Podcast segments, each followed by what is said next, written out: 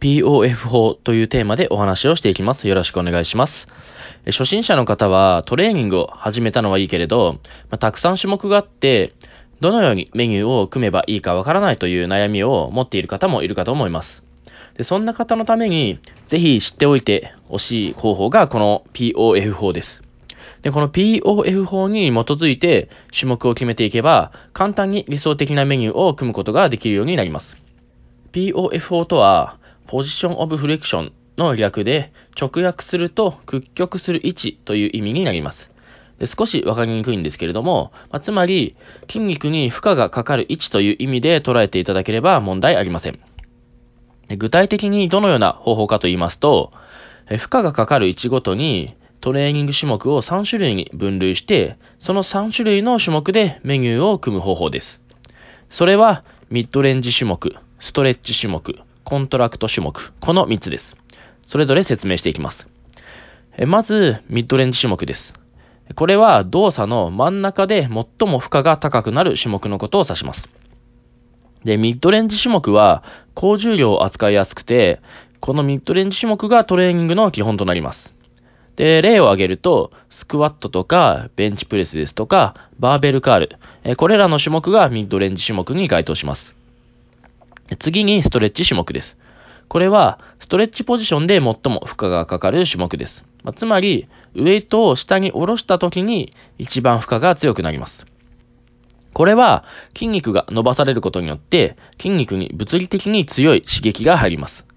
筋肉っていうのは、縮む時よりも、伸ばされる形で負荷をかけた方が、筋肥大効果っていうのは高くなると言われていまして、その刺激を得ることができるのがこのストレッチ種目です。で、胸の種目では、ダンベルフライがこれに該当して、上腕二頭筋、力こぶですね。ここのトレーニングでは、インクラインカール、上腕三頭筋、二の腕の部分ではフレンチプレス、えー、このような種目が該当します。で、種目名をちょっと聞いただけではわからないという人は、種目名で検索していただければ、すぐに画像などが出てくるかと思います。ストレッチ種目は、ミッドレンジ種目ほどではありませんが、ある程度高重量を扱うことができる種目です。最後にコントラクト種目です。これは筋肉が収縮した時に最も負荷が大きくなる種目のことを指します。まあ、つまり、ウェイトを上げ切ったところで負荷が強くなります。でコントラクト種目は筋肉から負荷が抜けないようにするっていうのがポイントで、負荷を抜かないことで血流を制限して筋肉に化学的な刺激を与えることができます。えー、胸のペックフライ、大腿四頭筋、ももの前側ですね。これですと、レッグエクステンションなどがコントラクト種目に該当します。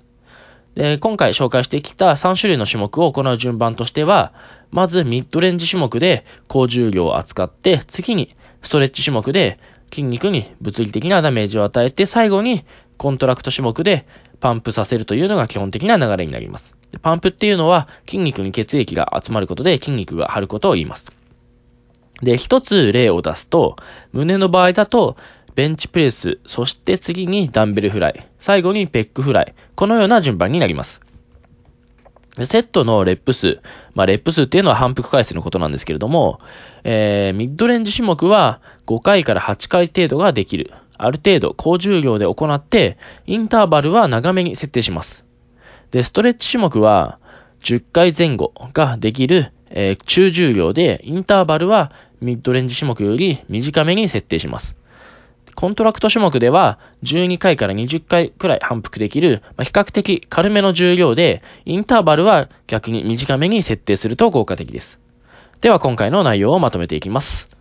POF 法とは、ミッドレンジ種目、ストレッチ種目、そしてコントラクト種目。この3つの種目でメニューを構成することを言います。で基本的にはミッドレンジ種目、ストレッチ種目、コントラクト種目、この順番で行うようにしましょう。種目が進むにつれて、レップ数、つまり反復できる回数を増やしていって、逆にインターバルは短くしていきます。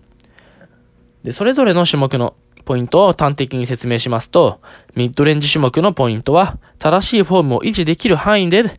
高重量を扱うこと。で、ストレッチ種目は、ウェイトを下ろし切った時に対象の筋肉が強く引き伸ばされるような感覚を得られるようにすること。で、コントラクト種目は負荷が抜けるまでウェイトを下ろしすぎないようにして、上げ切った時に筋肉にギュッと収縮感を得られるようにすることです。で、今までどのように種目を選べばいいか悩んでいたっていう方は、まあ、今回の内容をしっかりと踏まえた上でメニューを組めば理想的なメニューを組むことができると思いますので、まあ、何度も繰り返し聞いていただいてしっかりと理解した上で日々のトレーニングに活かしていっていただければなと思います。では今回はここまでです。ご清聴ありがとうございました。